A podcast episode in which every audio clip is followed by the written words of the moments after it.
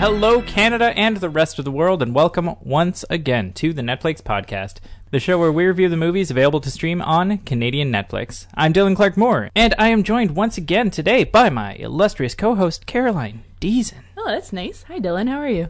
I'm good. Back from... England. I was going to say England. The Orient. I'm not sure why. Merry old England. Yes, back I assume anything that's more east than me is the Orient. Right, okay, because you're from 1950. Mm-hmm. But England, where Tolkien's from. Dramatic. You haven't been introduced yet, you can't say anything. Oh. Just trying to get a establishing these rules that don't exist. Kidding. There will be structure. Nobody knows who you are. There's a ghost. It's a mystery, man. And also here today is a new friend to the podcast. There's been some discussion about nomenclature here. So, Mr. Chris de Hoog, but If you hear us call him Hoog, it's the same guy. That's also right. Sufficient, yes. Yeah, so Hoog and I have been BFFs since 2001. Yes, right. Project Wise concert. Oh my god. Swollen members. Why did you say this? It was a Biff Naked concert, and those others were opening, and we happened to be there. Yes, in all our 2001 glory. Cool. So, Caroline, start us off. Anything cool that you've been watching on Netflix? Yeah, so I just watched a movie called Grandma.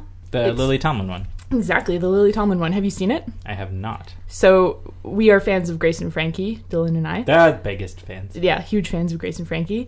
And Grandma stars Lily Tomlin, basically playing Frankie in a different role. Like, if she was called Frankie, nobody would bat an eye. And it was fantastic. Except it was much gayer than Grace and Frankie. Sorry, it was much more lesbian than Grace and Frankie, which I was a fan of, so right do recommend. And how about you, Hoog? Is there anything interesting you've been watching on Netflix? Good and bad. There was one night we watched The Do-Over. Yes, I saw that on your Letterboxd. Yes, now we went in after a long day and said, let's watch something stupid and brainless. And this was the first thing that came up, and it definitely met those qualifications. That's 2 hours of my life I wouldn't mind having. Yeah, 2 hours long? Yeah. Well, about that. But yeah, it's like 5 minutes try. Yeah. We started it, and I was like, I was doing everything I could to stay in the mood for it. I was like, I'm drinking, I'm eating tacos. But no, we couldn't get through it after the threesome. We just kind of that's a good stopping point right there, I think. Yeah. I figured it's not going to peak after this. So. No, is the threesome involving David Spade? David Correct. Spade, disgusting, and Luis Guzman. I'm not sure who that is. You would know him to see him. Yeah, you know Luis Guzman. He was he's the foreman. Is he the guy in Punch-Drunk Love? As soon as I said I'm not sure who that is, I thought, oh, that's the Punch-Drunk Love guy. Yeah, okay. There may be a scene where his scrotal sweat drips onto David Spade's face. Okay. Yeah, so now you understand what we're talking about. Yeah.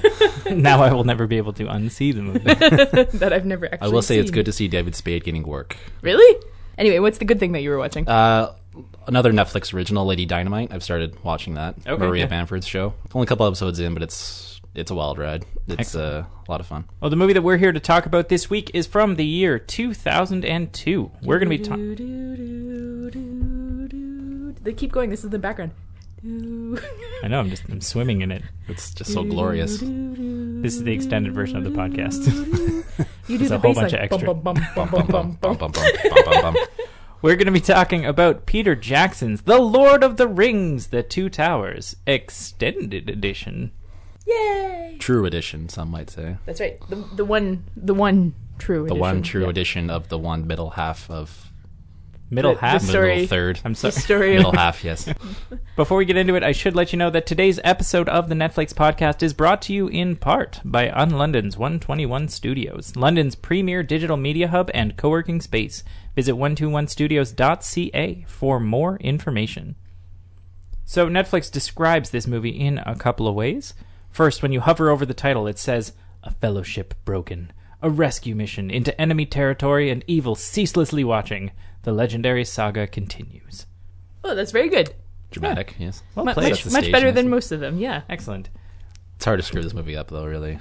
Let's listen and see. Let's find out. When you click on the title, it gets a little bit more presumptuous that maybe you've seen the first one. It says, Frodo and Sam head to Mordor to destroy the One Ring of Power while Gimli, Legolas, and Aragorn search for the orc-captured Merry and Pippin. Okay. Mm. yeah, that's very descriptive of the actual plot. And, sure. Yeah, okay. Fairly accurate, yeah. All right. The genres that this movie belongs to, according to Netflix, are action and adventure, adventures, and epics. And action. Oh, and sci-fi and fantasy. I was going to say, no fantasy? Okay. I had it in the wrong category. And the moods it assigns are imaginative and dark. Dark? Dark. Okay. At points, sure. Yeah. Like, visually, sure. Right, yeah. What about the dank?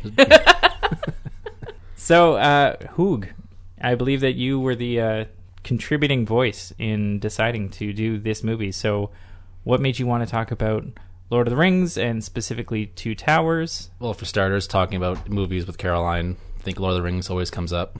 It's another cornerstone of friendship, I suppose. And Netflix, for some reason, only has Two Towers extended. I don't know what executive chose this, but... Yeah, can I stop you there for a second? Because I do want to hear the rest of your answer. So, in case anybody hasn't checked this out, Lord of the Rings on Netflix right now is a little batshit. Because you've got Fellowship of the Ring, regular edition. Theatrical edition. Theatrical edition, yes. Thank you. Fellowship of the Ring, theatrical edition. Two Towers... Extended Edition, Return of the King, Theatrical Edition, but the poster says it's the Extended Edition. Oh, really? Yeah. Oh, what a piss off. I saw the runtimes. Yeah. That's all. So it's just like, it's a big jumble, and if you type in Lord of the Rings, the suggested ones are things like, oh, did you mean to search for Lord of the Rings Return of the King Extended Edition Disc 2? I'm like, what are you even doing, Netflix? Like, you can't handle what's going on right now. The catalog really bugs me that way, because you'll type in something that you know used to be on there. Yeah. Like, I looked for Limitless, and did you mean Limitless? Yeah, do you have it? Well, no, but here's some other junk. Right. Yeah, so that kind of threw me off, because when in leading up to this, I was like, sure, I'll at least watch Fellowship and Two Towers so that, you know, it's all fresh in my mind. So I watched it the way that Netflix had it. I watched theatrical edition of Fellowship and then extended edition of this. And it's just, it's crazy that why not just do both? Yeah. Or have all six. That's the best option, because then you can choose which ones you want. Yeah, for sure, because the extended's not for everybody. Like, that's 4 hours of movies, a lot for some people, especially sometimes people find these movies a little dry, a little slow, so... Especially when people have to watch a movie in a very fixed timeline in order to prepare for a podcast. While also being an adult, yeah. But we wanted to pick the extended edition because we really prefer the extended edition. Yeah, like I really feel it is the definitive version. It's such an epic tale to kind of condense into three movies. Okay. Well, and I was telling you the other day that if we did the theatrical version on a podcast, the whole podcast would just be me being like, in the extended edition, like a total they hipster, have exactly, yeah. So we do feel that that's like the true director's cut. It's not just fan service. Like, let's fill it in with all the extra junk that I didn't. Yeah, use. It's very unlike Peter Jackson to not go to the fan service, but yeah, no, I really feel it's the way it should have been, and I think the way he intended it, and it makes a better cohesive whole as well. So, do you find the both of you? Because I kind of found it this way because I saw all of the movies originally in their theatrical versions in a theatrical setting. Mm-hmm. So when I first saw the extended cuts or the extended editions, which I haven't ever seen for Return of the King, by the way. Oh. It's like the most necessary one of the three. So it was kind of like a game to just be like, oh, that's new. That's not familiar. Mm-hmm. For all the movies, I've seen them all more than once in theaters. Whenever I watch these movies with someone, if I'm watching the extended one, I always am like, this is extended. Like, right. I'm that asshole who is holding up flashcards. Yeah, no, I say it a lot. Like, I'm like elbowing. This is extended. There's a little card in the DVD, and you're like, now we're on this scene, and this one is extended. Exactly. But then, along with that, when I know that something is extra, I think in my brain, I'm thinking about it being added on top, and not necessarily it being fleshed out for the whole thing. So sometimes when I'm seeing the scene, I'm like, really? Like, this is what you like. You felt like you needed to add this extra part in here. Like, do I need to hear Eowyn singing? Do I need to, or is that part extra? That's not extended. Do I need to see? No, I don't think. Do I need to see the hobbits like discover the pantry at the end, like that sort of thing? Oh, that's a fantastic scene. Okay, I'm just yeah. It makes sense. There are a couple that I've been like, oh, you know, this is just silly that they're adding this. But then there are some that are directly from the book. And another reason that I'm really happy that Hoog's here is because he's the authority on the books. Well. in my life anyway. Yeah, in your life. We'll go with that. And so, I mean, the scene where they are drinking the water and they start growing, I'm talking about Merry and Pippin, like that's the closest that the movies come to a Tom Bombadil reference, right? Yeah, pretty much. Yeah, and even in Return of the King, the book, when they go back to the Shire, everyone's commenting how the two of them are way taller and, you know, gossiping as hobbits do. Yeah. So, yeah, that was a nice little nod to something they couldn't really do at the end of the series. In high school, I used to watch every Christmas break, my friends and I used to watch the three movies back to back to back. And the first year we did it, we watched all three extended. And then we decided that the next year that Fellowship can be the theatrical version and that this movie, Two Towers and Return of the King, needed to be the extended. So Fellowship doesn't add a lot anyways. Exactly. It's not, the Fellowship extended is not there's not plot. Many scenes, period, and they're not super relevant from what I recall. It's been a few years since I watched all of them theatrical, or extended, sorry. Yeah, but this one I think the extended edition really makes a difference. Yeah, for sure. So did you choose this one because it was the only one that is the extended edition, or is that this... and also because watching it again, it kind of drove home for me how this is more essentially the heart of the whole trilogy, or rather the whole heart of the story, because it's not intended to be a trilogy originally. I feel like a lot of the decisions made in this set the arc for the rest of the franchise, or the rest of the story. We can get into more specifics on it later, but this is really, I think, if you're going to talk about Lord of the Rings for one movie, this is the one to watch. It's your meat and potatoes. Yeah, it's the heart of the story. I also just think it's the best one of the three. That, and objectively, yeah, it's overall, I would say it's my favorite of the three. Mm-hmm. Do you think it's for that same reason, that it's like right when you're in the thick of it and that you're not spending a whole lot of time getting to, you know... Because, I mean, the introductions for things take a while. Exactly, yeah. It doesn't have a whole lot of rising action and it doesn't have a lot of denouement because it's the middle part. So, you know, it's all just neat. Yeah, and nice. Fellowship lays it on thick. It has to. There's a lot of world building you have to rush into, and you're trying to come in and you're around 3 hours long, and, you know, you need to set up a whole world here. Two Towers just right from the get-go assumes, you know what's going on, let's just run with it. Literally, they are running with across Middle Earth for a good half an hour. And I also think that the Helm's Deep battle is the best battle of the whole trilogy. Just before we get into the specifics of this movie in particular, just want to touch a little bit on what it's like to watch these movies again, because this is something that I think a lot of people watched a lot. Like, I believe that I saw each of these more than once in theaters, and then just when they came out on DVD, just consuming them constantly. And it's kind of strange for something that's so long and so epic for it to be so continuously consumable. But I found in this watching that because I've spent so much time with them, that I kind of had some fun nitpicking as well and pointing out some of the silly stuff and just being able to laugh at... I don't even want to call them mistakes because that seems just mean, because I feel like the third time I watched it, I didn't care. But now that I'm on this like... Yeah. Continuously repeating. Oh, yeah. One of my favorite things to do while watching it, and whenever I would get together with my friends every Christmas and watch 12 hours of straight Lord of the Rings. Like, clearly we love these. 14 hours. Yeah, exactly. Clearly we love these movies, and we're all complete nerds for them. But what we do the whole time is this running commentary on how ridiculous it is. Like... scenes, especially there's an extended scene in The Two Towers where Aragorn and Gandalf have this kind of little aside where they're just like chuckling to each other, and we just love to point that stuff out and make fun of it. Or like Aragorn's soup face when he's eating. Oh god, yeah that's extended. It's like, it's extended, and it's like, what do your elf eyes see? Okay, yeah, that was the one that set me off, because I was like, you don't need to tell this man what species he is, right? And as I said, like, it starts off so well where it's like, you know, we just hit the ground literally running and we know what's up to speed, and then all of a sudden, hey, Legolas, you're an elf, right?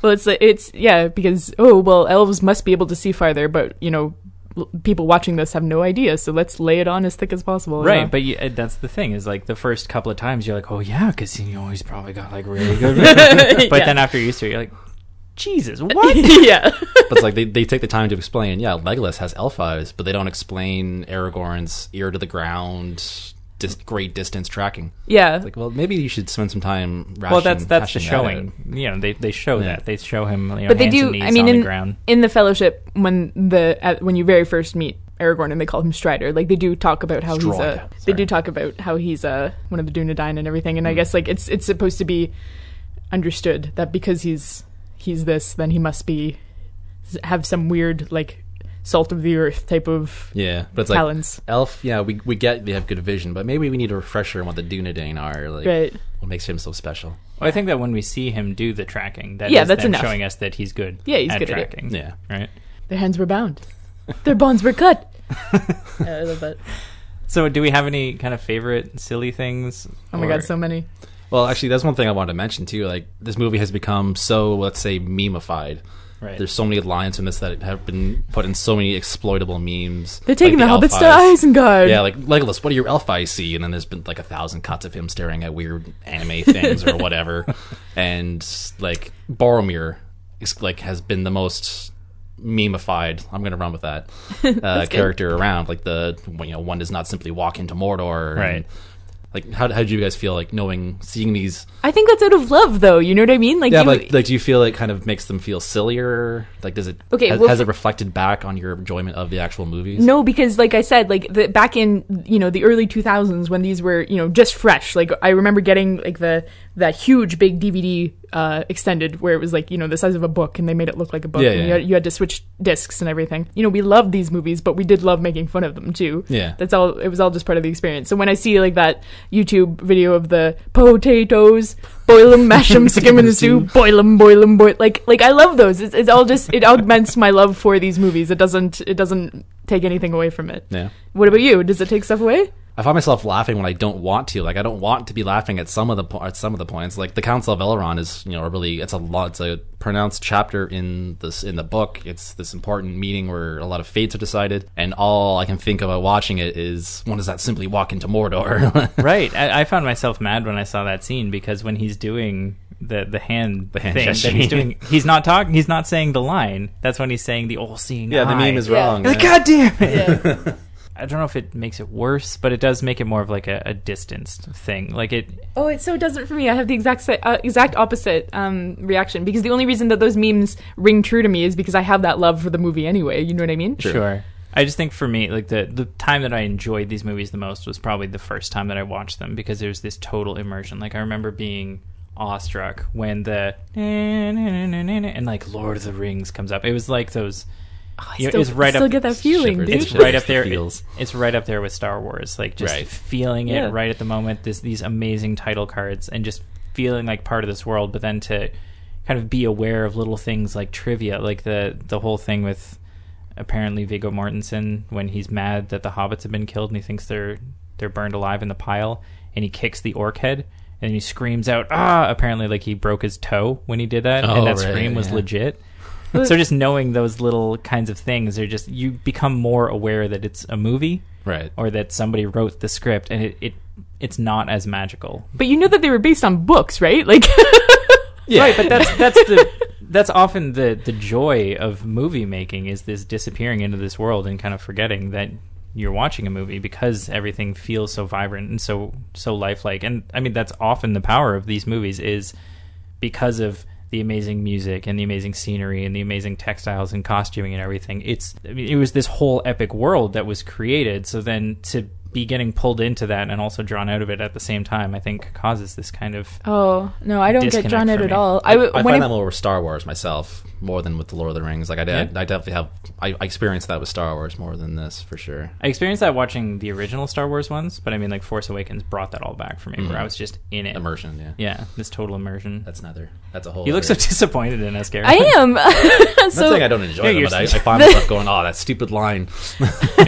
No, but it's just. But I guess what makes these movies so amazing to me is that even though I can make fun of it and say, like, that was a really stupid line, or that delivery was bad, or something like that, I'm still like, and I fucking love it. You know what I mean? Exactly, like, it's true. It's both sides for me. Yeah, this is the soundtrack is my kind of like go-to writing soundtrack, because it doesn't have lyrics and it's got everything fairly ambient. Well, sometimes. Yeah, exactly. Yeah. So you don't feel that dissonance at all. I don't. It's just it's all part of the whole experience for you now. Yeah. Not only do I not feel that dissonance, but even like I listen to that soundtrack quite often, probably once a month, and when I put the movie on and the soundtrack started playing, it was like a whole new rush. Like, I'm not even used to the soundtrack, right? Like, and I've seen, I'm gonna guess that I probably watched this movie more than both of you, it sounds like, given that I watch it every Christmas and have since I saw it in theaters. Yeah, it's not quite memorable for me now.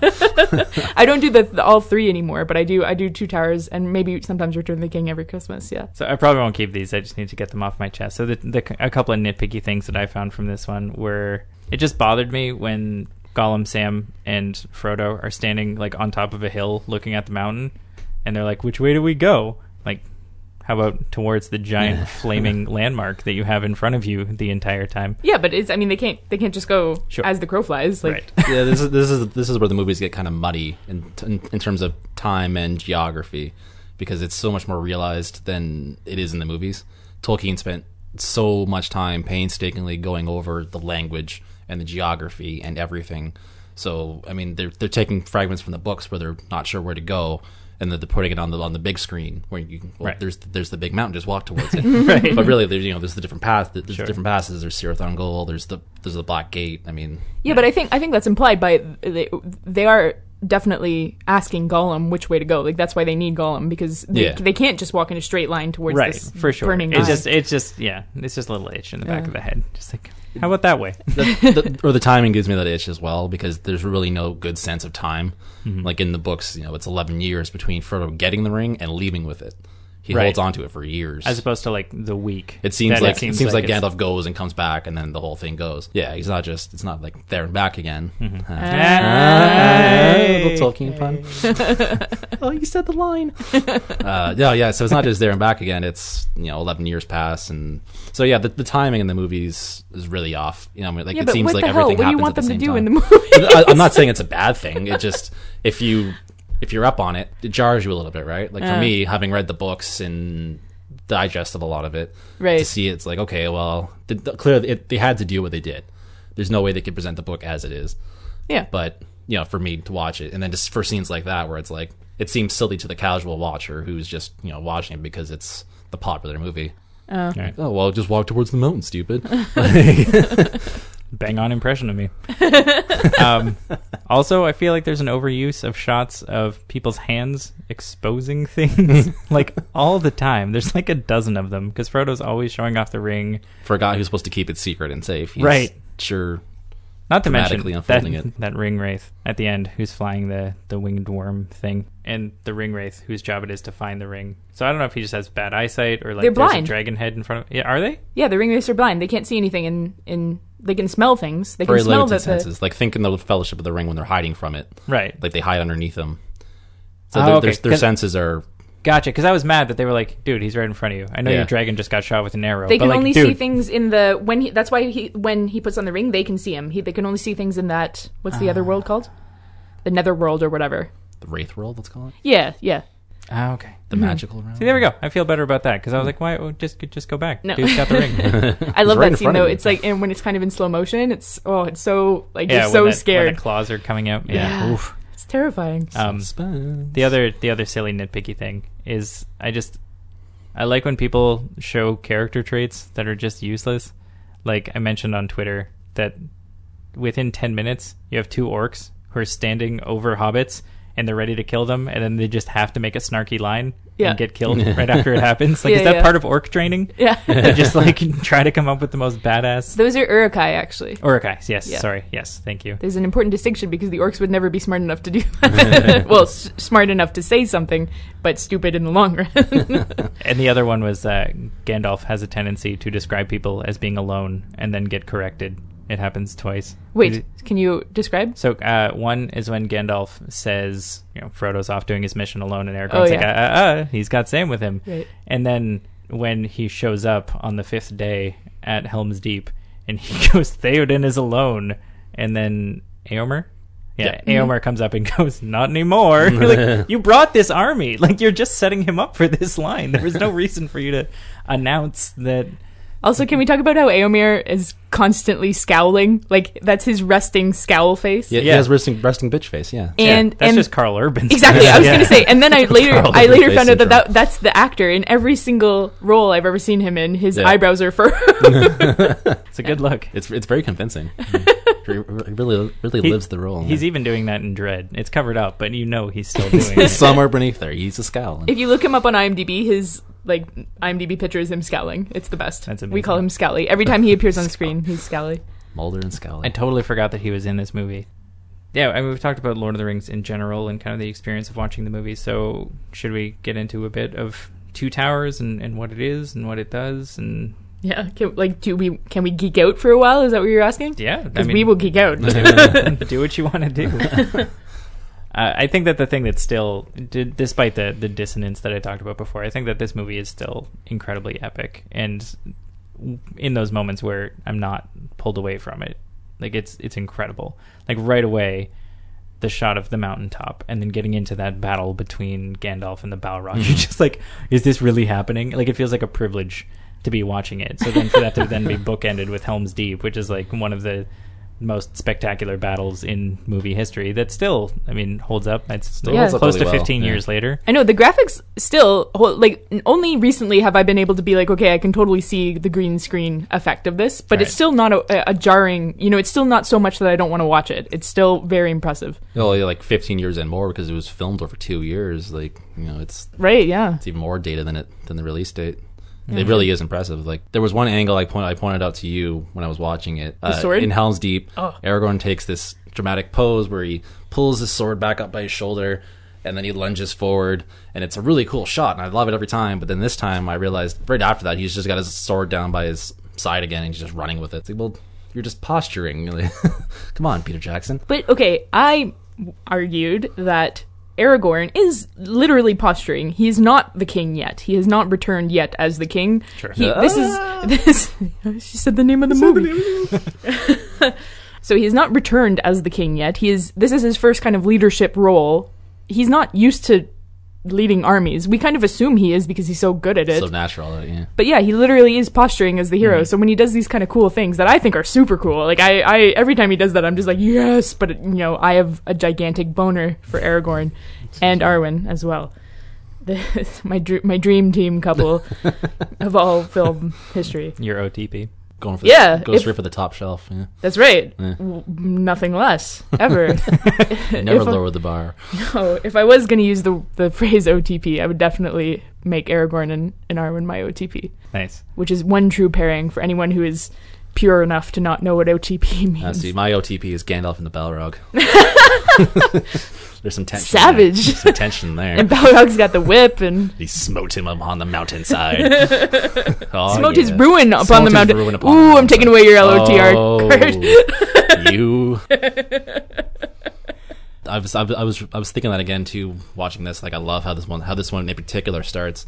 Each one starts with this lore building thing that's just so natural and just a really great way to do the exposition-y stuff. You know, in the first one, you've got the whole background of the ring with Cate Blanchett narrating, which is just epic. And then in the third one, you've got the Smeagol origin story. But then this one is just, it's great. You know, it starts off with setting the tone with beautiful New Zealand and then diving into the mountain and revisiting that scene and then taking it to the other angle. This is my favorite opening of the three. Mm-hmm. And it's much more in medias res than the other two, which is always helpful, I think. Exactly, so. Yeah. Let's talk about Aragorn and Arwen. Yeah, I found just in general. Nope. I found that this movie, way more than I realized, a lot of it is about the dynamics between two people. Like, you mean two sets of people? Like there are a whole bunch of different sets of two people. Yeah. Sets of two people. So yeah. I mean, like Aragorn and Arwen. So I mean, like let's unzip your lady boner. Let's it's just a boner. Sorry. It's just a straight up boner. Yeah, I fucking love Aragorn and Arwen, and that's one of the reasons that I hate Eowyn so much. And when we were talking about this beforehand, Hoog was like, I bet you have a lot to say about Eowyn. And I was like, I have nothing to say about her because I hate her. In the context of Two Towers, you hate her. Yes. Yes, of course. And the reason is because I really want her to, you know, just step the fuck off and leave my OTP alone. Yeah, but no, Arwen is just one of the coolest characters ever, and I have to give a lot of credit to the writing team, not just Jackson, also his wife. Mm-hmm. So I have to give credit to them because they definitely fleshed out Arwen's character much more from books, especially in Fellowship. Yeah, taking any female character from Tolkien, you have to do some stretching and some fleshing out. Yeah, sure. And I love the extended scenes with Arwen, particularly because I really like being able to see her inner turmoil about the decision that she has to make. And this time while I was watching it was the first time that I kind of, when Elrond has his whole mutual hallucination that Elrond is leading, right? So that she can see what will happen when Aragorn dies, and she is just this mourner at his tomb forever. I love that shot. Yeah, it's beautiful. Yeah. That and that outfit she's wearing is fucking awesome. So good. That like very lifelike tomb that Aragorn's got. Yeah, it's just like, hey, if you're gonna keep a face forever, why not that one? Yeah, exactly. Why not Viggo Mortensen? That's called the recumbent Gisam, by the way. The paper I just gave in England was about those types of tombs. Anyway, so that this watching was the first time that I was like, when Elrond was like, he will die, and clearly in that tomb, and when you see his corpse before he turns into the tomb. He's old, okay? Right. So let's say that, you know, and we all know that Aragorn lives much longer than, because he's got the blood of the Dúnadan. So let's say they live happily together for 100 years, okay? And that's probably being... About 100 years. Yeah. Okay, so it's not conservative. Okay, so let's say they lived together for 100 years. And then Arwen is sad for another 100 years. She's immortal. It doesn't fucking matter. This was the first time that when Elrond is like, and then you're going to be sad forever. I was like, well, no, what? Arwen, she can get over it. She'll meet another man. You know what I mean? Like, she lives on Earth. She will meet another guy who she can fall in love with. Obviously, he'll never be as awesome as Aragorn because, you know, he is the chosen one, etc. But this was the first time that I was like, this is not a good reason to leave the love of your life. You know what I mean? Because even if he is the love of your life and your life will go on forever afterwards, you can still pass the time in an enjoyable fashion after right. he's dead. More than just standing by his tombside. Exactly. Is it better to have loved and lost than to have never loved at all? But I mean, is it not better to do that than to like go to the forest with all your friends and just like sit there pouting in your room right. because your boyfriend rode off on his awesome horse motorcycle or whatever? Yeah. Yeah, like the flip side of what Elrond is telling her is that you're not even going to have that 100 years, and you're going to be sad about it forever because you're never going to die. Yeah. Not to mention, is the whole point that she's giving up her immortal life so that she can like kind of go side by side with him in mortality? Yeah, like the stakes are pretty high. They're really vague about this in the movies, and I don't blame them. It gets into territory that just kind of detracts from everything. It goes back to the backstory from the Silmarillion, from Tolkien's stories of the First Age. This is Lord of the Rings is the Third Age of the world. Basically, she's giving up passage to Valinor, which is the Middle Earth equivalent of, let's say, heaven. I'm dumbing it down a lot, but that's the best analog. Sure. So this is the last ship, supposedly, leaving for Valinor, which is the place where a lot of elves live, a lot of ancient elves live, most of the Ainur, the kind of godly figures that made the world. They live in Valinor, which is like the Valhalla, let's say. Sure. So she's giving up passage to this immortal realm with her ancestors and loved ones and family and what to be with him. So, and I can't remember exactly, so she's giving up her lifespan. But no, I'm sure her lifespan will still be way longer than a man's lifespan. And I think that's what Elrond is kind of like, you're still going to, you know, be alone for a really long time. Mm. But she won't be immortal in the sense that she can no longer go to the place where she will eventually be. Yeah, immortal. So that's supposed to be the last ship. And then Frodo, Frodo's on one later. I believe the explanation for that is that, you know, they weren't counting on the ring being destroyed, so this was a special honor afforded to Bilbo and Frodo for carrying the ring and dealing with that. So yeah, but it's also like that choice between Valinor and Aragorn. It speaks to the kind of the way love works in Tolkien. Like, there's not a lot of female characters, but there's one story in the Silmarillion of a similar pair, which heavily inspires Aragorn and Arwen, Beren and Luthien. Luthien is the daughter of an elf king and one of these Ainur, who falls in love by chance with a man, and they have their own epic tale that would make an awesome Jackson movie if he did it right, unlike The Hobbit. So zing.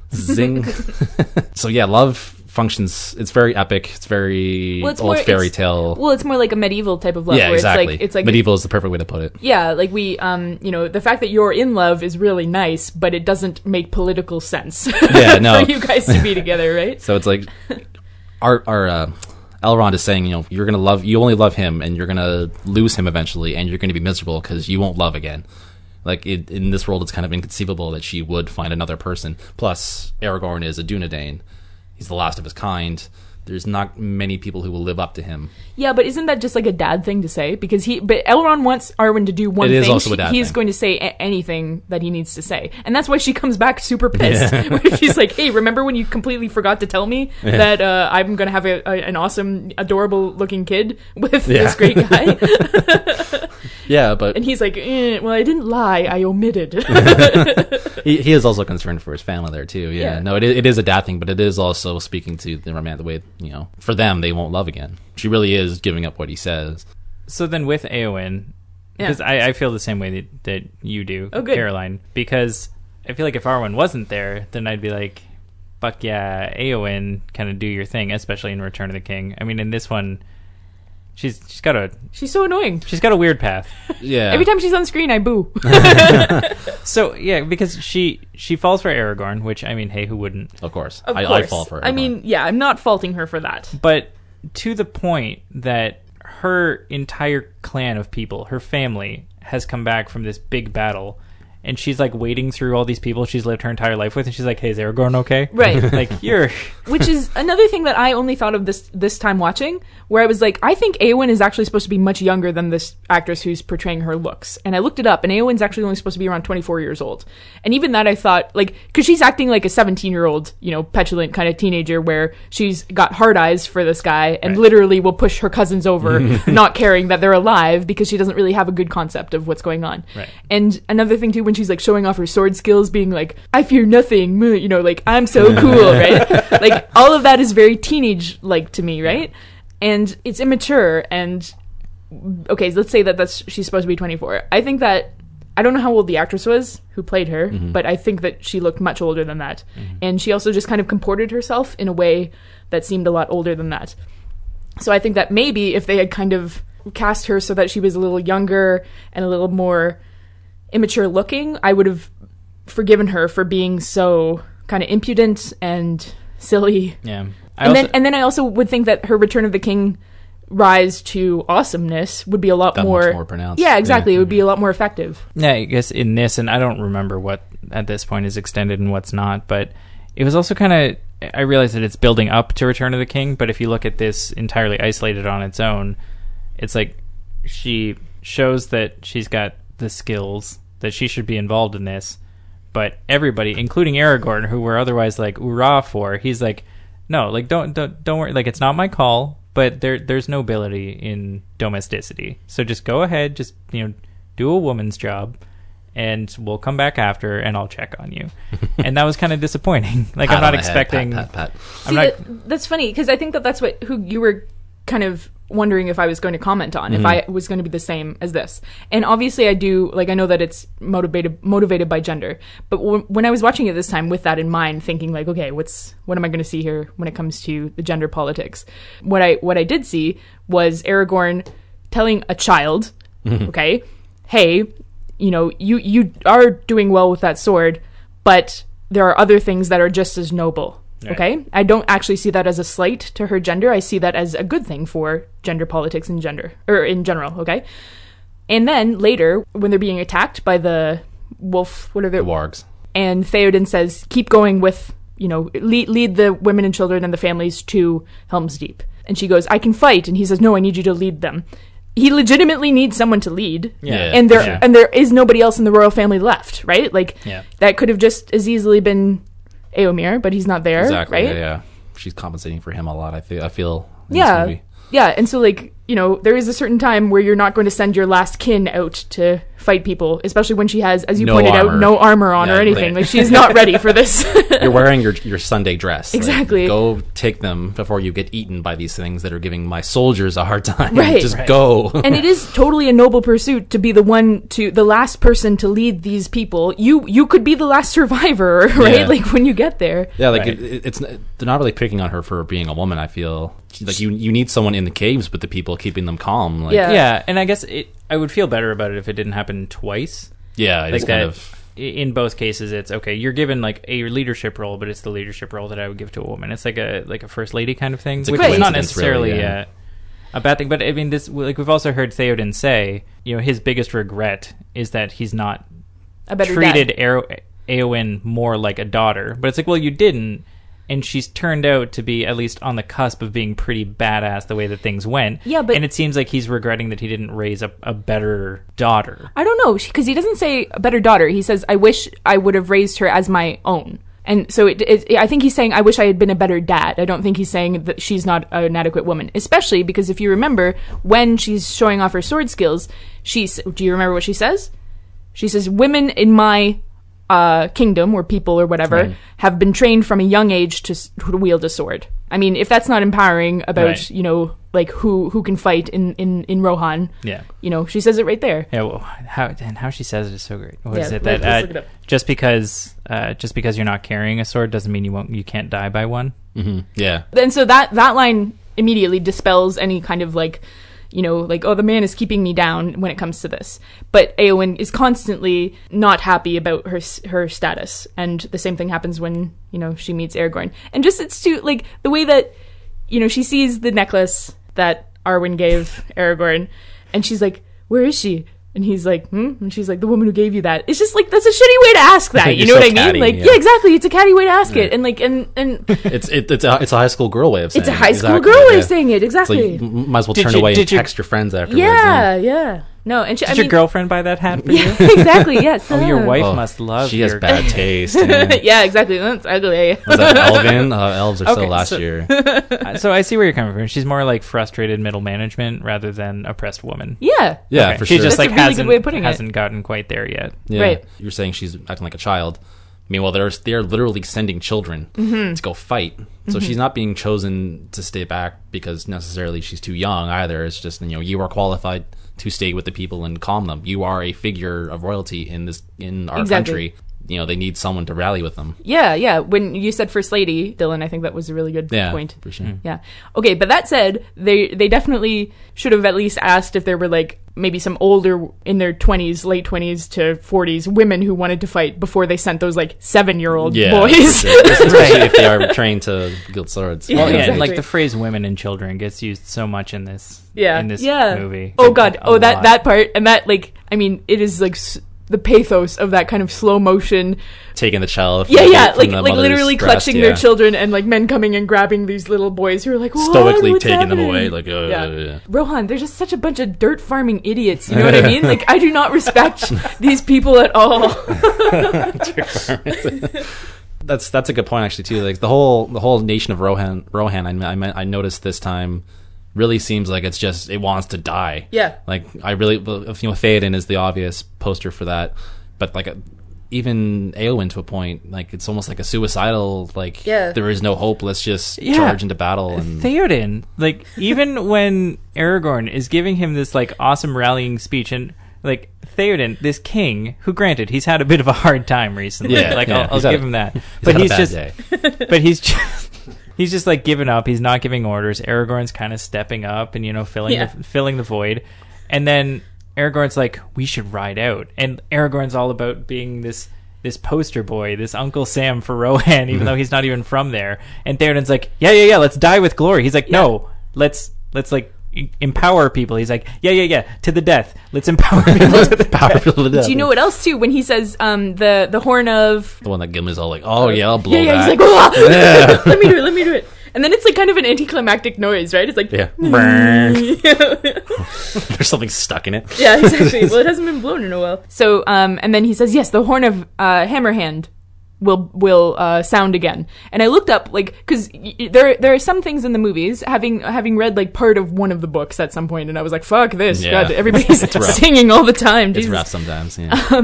But so there are some parts in the movie where I'm like, okay, that's clearly something that if you had read the books you would know, and there must be something to it. So this time when it says the horn of Hammerhand will sound again, I looked up what the horn of Hammerhand is. Do you know what it is, Hoog? Rohan's history I'm not so up on now. Okay, so the last person to sound the horn of Hammerhand was like this mythical king in Rohan, who there's actually a statue of him in Helm's Deep that you see, and he like literally went on a kamikaze mission and like rode out and was like, I'm going to fight until I die. Leroy Jenkins in England. Yeah, exactly. Yeah. God damn it, Leroy. Yeah. God damn it, Hammerhand. Yeah, he just Leroy Jenkins the whole thing, and he died in battle. And this is to Rohanians is like the greatest thing ever, right? Like dying, just like. And then Theoden's like, "Fuck yeah, Hammerhand!" Exactly, I'm gonna be Hammerhand because Theoden suddenly gets, you know, too big for his britches and is like, "Fine, if I die, it better be in battle, and then I can go to Valhalla." That type of, you know, it's this type of like Viking mentality where like the only good death is a death in battle. And so when he says.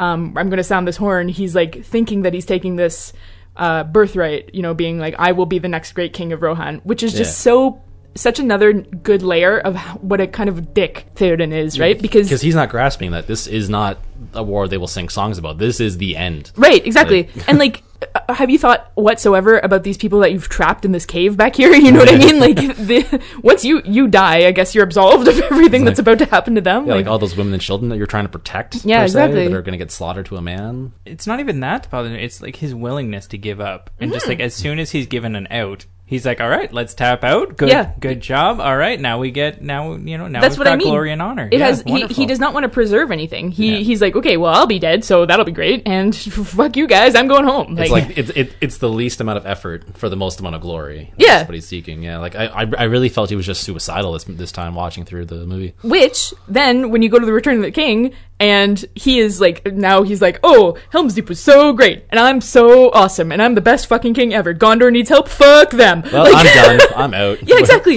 Yeah. Like, he's just such a bitch. I hate him so much. And I don't hate him at the beginning. And every single time I watch this movie, I forget how much I'm about to hate him. And so when he, you know, comes back from being under the Saruman's spell, Wormtongue's spell. And as I tweeted, I was like, his name is Wormtongue. Like, why did you ever employ him? What did you expect? What could possibly go wrong? Exactly. And then I really feel sorry for him. And then he, you know, wakes up and his son is dead, and you really want to. It really sets you up to feel sorry for him. Yeah, and then he has to listen to Eowyn sing, and you're like, God, this poor guy. You know, this day is terrible. Right from Jump Street, he does not want help from anybody. He's like he doesn't want to ask Gondor for help because those guys are jerks. Yeah, and then, the elves. What have the elves done for me? Well, right, and then show it's like, up and probably out of nowhere. And then, and then they're like, well, what about your own people? And he's like, yeah, but they're so far. It's like, fuck that. I'm not even. They're leagues away. There's this whole awkward thing with Eomer. I kind of sent him away. Yeah. I don't want to see him right now. It's the worst. Yeah. No, he's just it's obnoxiously defeatist. Exactly. Yeah.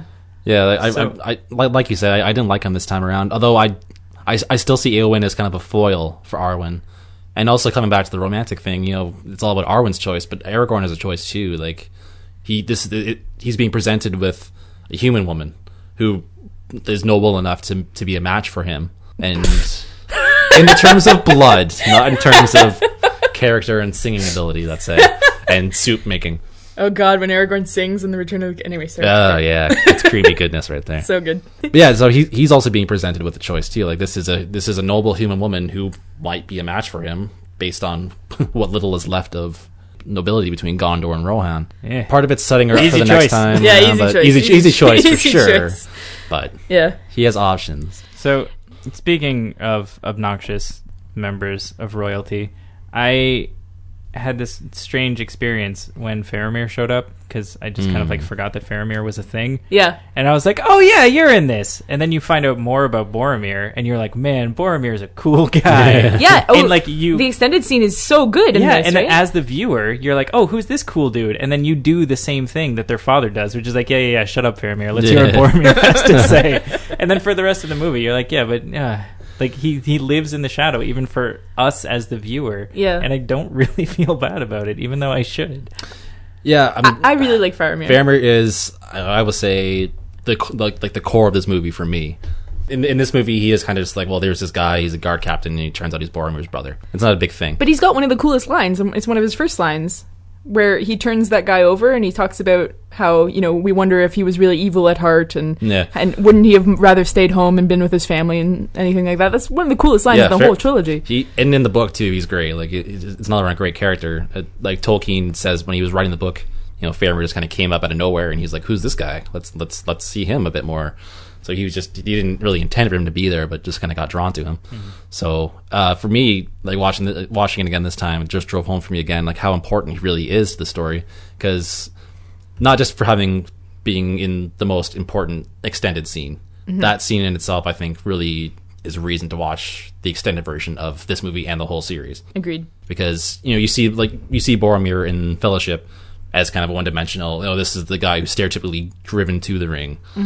There had to be a guy like that. He's the weak man. Yep. Exactly. He's the foil to Aragorn. But then in the extended scene, you see what he really was like before the ring was there. You see that seed of Denethor's creed for the ring. You see how Faramir is set up to be, you know, the inferior little brother who lost Osgiliath. And you see how Boromir feels bad for Faramir. Yeah. That's so touching, where he's like, but remember, Dad, Faramir did good stuff too. Faramir's good stuff too, right? Yeah. Yeah, phooey. Oh, yeah. Stop bothering me with that idiot. He wants to show his quality. He really sets up Gollum for the rest of his arc. Because, you know, Gollum's turning around. He's Smeagol. He's coming out of his... Yeah, so sad. He's starting to get out of that. And then he sets up that whole betrayal where he starts to feel like, you know, Frodo might not be his real master. And that beating just seems like so inconsequential. But, you know, at the end, it sets the tone for Return of the King, where he betrays them. And ultimately, the very end of the franchise, or the very end of the story. So without Faramir, I feel like that whole ending loses impact. Yeah. You know, you wouldn't have Gollum turning on Frodo. And right, I guess it's just the fact that when he's first introduced, it's all about sympathy, and you hear him say this really insightful, considerate thing about just like the nature of war, and like these are people too. Yeah, I mean maybe not Uruk-hai, but like yeah, there are people fighting on both sides of this war, and like this, you know these people are me, like they were not that different from each other. Which can I just like add really quickly? I did not realize until this viewing that it's like very significant that when these movies came out, it was like, you know, right in 9/11 panic, right? Like just after 9/11, and this is a brown dude that he's flipped over and saying this about. Yeah. So you have that, and then you have this background scene, you know, his origin story about this life as the little brother. So we have this sympathy for him, but we've already garnered a lot of sympathy for Smeagol. Mm-hmm. And then we see this guy who is like, if you're putting these two characters' sympathies against each other, and then one of them's a dick to the other one. I mean, granted, like, he doesn't know the whole story. He just sees this like weird creature who they know in Gondor. They like they've captured him before. That they know who this thing is. Right. So he's setting off all these red flags, and you know they're mean to him. But then we know what's happening. So then you just kind of I get that for sure. And I actually didn't see, my first reaction to Faramir was not even so much that I feel sorry for him, but I understand why he's so cold and hard now. Because he has to live up to his dad's expectations. Exactly, yeah. That's not who he wants to be, but... Mm-hmm. Except for, I mean, like I said, they do really enjoy beating Gollum. Right, yeah. So, I don't know, I wanted to like him, and then the movie didn't let me, I guess, was the problem. Especially not in Two Towers. And he's kind of a character that grows on you over multiple viewings, I feel. Like, you start to see, you know, it's more to him than just this shallow presentation of him. You know, same thing with Eowyn. Like, we see them in this movie as newcomers, and they're not as fully developed, and they're... Yeah. Almost one-dimensional in a way. I think what I mean by I like him isn't that he's a good person that I, you know, would trust and want to, you know, be a friend with. I mean that he's an interesting character, right? Sure. Like I'm compelled by him immediately. He has a good moral compass on him, even if he's, you know, he's acting like a bit of a dick and the stereotypical guard captain. No, he is. Well, when Sam yells at him, than a lot of people. Right, when Sam yells at him finally, you know why, Boromir? Because he was just like you sons of bitches. It does so much to redeem Boromir by extension, too. Or Tolkien. I'm gonna get that on like a carry bag or something. No, yeah, it does so much to redeem Boromir too. Like, because you know he fails, but he essentially ruins everything in Fellowship of the Ring, scatters the Fellowship, and then it turns out, you know, here's this brother who resists the same temptation. Yeah, yeah. Like he's got in his hand, or right in front of him, the opportunity to redeem everything for everybody, and he chooses what he feels is right, and chooses that over family. Yeah, because like as Galadriel says in the voiceover, like that leads into, you know, finding out who he is. Like she's talking to Elrond still, and says everything hangs upon a guard captain of Gondor. So you go into that, and it's like, okay, well, here's this guard captain. Oh, he's Boromir's brother. We know how that turned out for Boromir, right? And so he's gonna screw everything up. Yeah, and turns out he doesn't. So it, by extension, redeeming Boromir and the whole family, redeeming the race of men, really, redeeming Gondor, redeeming all of men, including shitty Rohan. Yeah, the dirt farmers, all of them. So I have a weird analogy for how I felt about the Uruk-hai in this one, because in Fellowship, and possibly there's more of this in the extended, but in Fellowship, it seems more about the horror of the Uruk-hai. And just like they are these monsters that are being grown out of the earth. Abominations. And, yeah, it's all about being abominations and this grotesquerie and just like this monstrous thing that's been created. And you've got that one main Uruk-hai who seems like the... At looks least, like meat's back on our menu, boys. Well, no, he's the one that fights Boromir in the end. And gets his head chopped off by Aragorn at the end of Fellowship. That's the same one. Oh, you're talking about a different one. Sorry. Yeah. It's all that. Well, that's exactly what I'm getting to, though, is... in the first one, like, they don't really talk a whole lot. Like, they talk just as much as they need to for you to be like, oh god, like, they're sentient, but like, this is horrifying.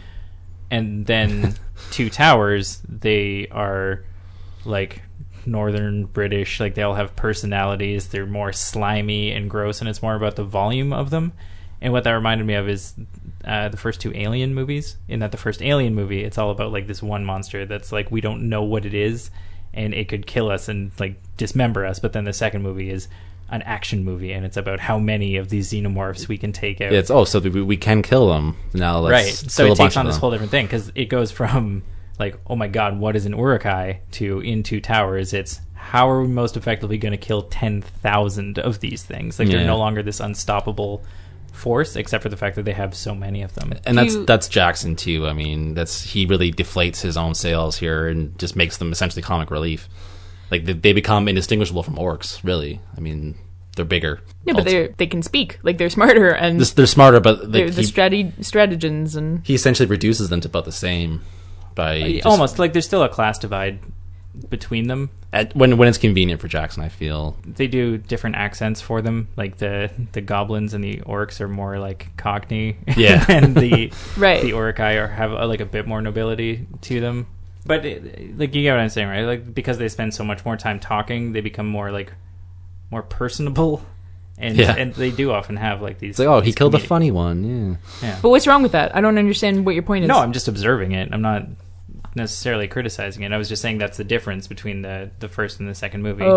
Yeah, like visually, like in the battle scenes too, then, you know, they're not really distinguishable from, you know, they could be orcs for all we know from a it's not massive really, angle of 10,000. It's just a black puddle of goo when moving towards you and climbing ladders. I really like that scene though, when Wormtongue is like, well, that would take, you know, thousands, and there's no such army exists, and then pan out, and there is. And then where has Wormtongue been that he has not looked? I know that he cannot window on that side of the whole goddamn building. It's like coming to the tower, you didn't look up. He just thought that like someone was mowing the lawn. That's what that noise was. Or they're all hiding underground, and they're like, okay, he's here now. So let's surprise him. Well, you have to imagine Saruman being like, guys. Yeah. This is TV surprise. Okay, but this is the type of thing where exactly like all of these jokes. Or Christopher Lee. All of these jokes I completely condone, and I would be making them while I'm watching them, and I'm having fun making them now. But I legitimately am touched and moved when I see that single tear roll down Wormtongue's face. Oh, for sure. Like, both, I can occupy both of these spheres while I'm watching that scene, right? No, it's really poignant too. It's like, what, like, you know, we sort of realize, maybe, you know, for one thing, who the hell is this guy that I'm serving? Like, I'm in over my head. And also, like, we're going to get revenge. Like, it's like, where does he feel about that, you know? Yeah, exactly. Well, I think that's when he really realizes that this won't be over until the entire world looks like this black square that we have right now, right? Like, do I like this outcome? Exactly, Like, instant regret. Yeah, regret. Yeah, and that's, I think, this one more so than Fellowship. It's about, what do you do when you're faced with true evil that seems to be an overwhelming power? I mean, the books were written circa, or at least under the veil of World War II. Is that not correct? Doesn't Tolkien actually, like, didn't he go on record being like, do not read this as a he as hates an allegory. He does not. It's ironic because he does kind of use allegory. Like, you can describe so much of it as allegory, but you know, he does, like, he criticized C.S. Lewis, his good friend, author of Narnia books, for using allegory so much. And to be fair, Lewis does abuse it. But yeah, like, it, he didn't want it to be seen as allegory, but there it is, right? Well, yeah, and I mean, our big hero, Aragorn, it's all about, even in the face of seemingly impossible odds, like, at that point, Aragorn doesn't know that Gandalf is going to be showing up. I mean, he's been told that. He doesn't know that he's going to have all this support coming. He's just like, this is the Look over there fight. In a couple of days. That way. Oh, right, the fifth day. It's just, it's about doing what seems like the right thing. And, I mean, that's what Sam reiterates. It's, you know, the stories of greatness, they're about having the opportunity to give up and just choosing to not give in to that, choosing to not give in to the darkness.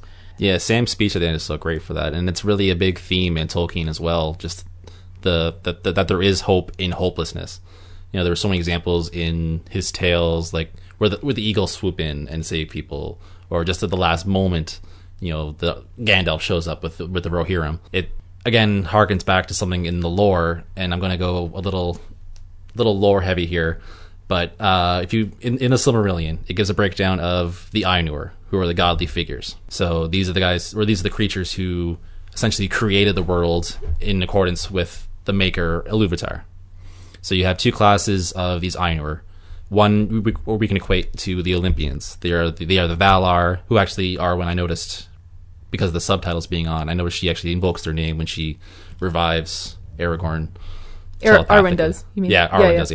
So these are essentially the Olympians, the champions, among whom was Morgoth, who was Sauron's master. One of these Valar was named Nienna, who is essentially a goddess of grief.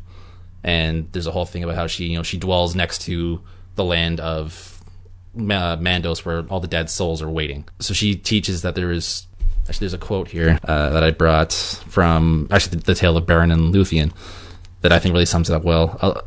Among the tales of sorrow and ruin that come down to us from the darkness of those days, there are yet some in which amid weeping there is joy, and under the shadow of death, light that endures. So essentially she teaches that there is hope in hopelessness. There is, grief has its uses. We can learn a lot from grief. And Gandalf is actually one of her disciples. He's one of the lesser Ainur, and he spent most of the history of the world with her in Valinor, or outside of the world, actually.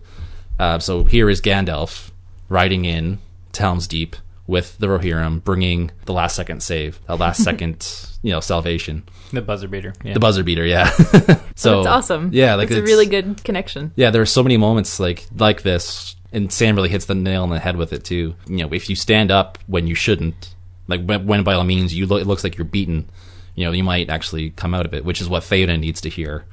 Theoden needs to hear Sam's speech right there. Right, yeah. Because that's what Sam says, that there's some hope in this world, right? Like, that's what they're trying to prove. It's his common low folk way of saying. Yeah, I liked how Sam, too, he wasn't even just saying, there's lots of great things in the world, let's think about them, let's list them off and have a happy moment. He said sometimes there are things that are worth fighting for.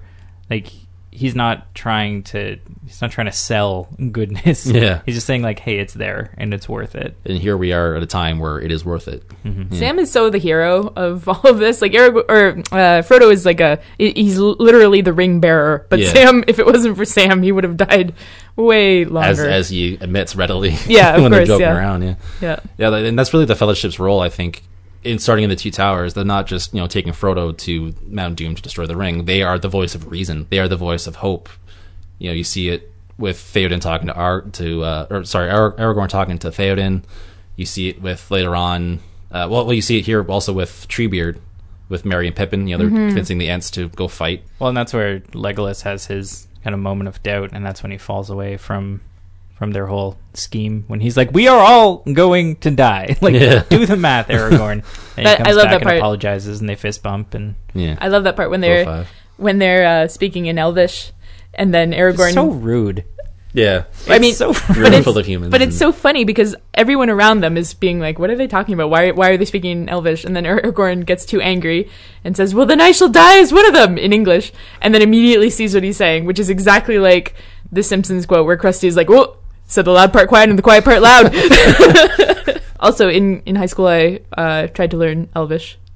It was a thing that now I look back and think I had way too much free time. Now, how long did that last? I have to ask. It lasted about a month and a half. Oh, that long. And there was another person that I hated in my high school class, and she decided to start learning it too. And as soon as she started, I was like, "Fuck this!" Nah. But I do. I know one line in Elvish from this movie. When you say Elvish, yes, there's different languages. So there's the High Elf speak, which is, I think it's pronounced Quenya, but I'm not actually sure. And then there's Sindarin, which is what they're speaking in the movie. And the only line that I remember is, Eyu Estelioaknan, Esteliohan, Estelioamen. Can you guess who says it? Arwen. Yes. Yeah, of course. And do you know which line it is? Something about wanting to borrow a stereo. No, it's the one where she says... a quarter for the bus?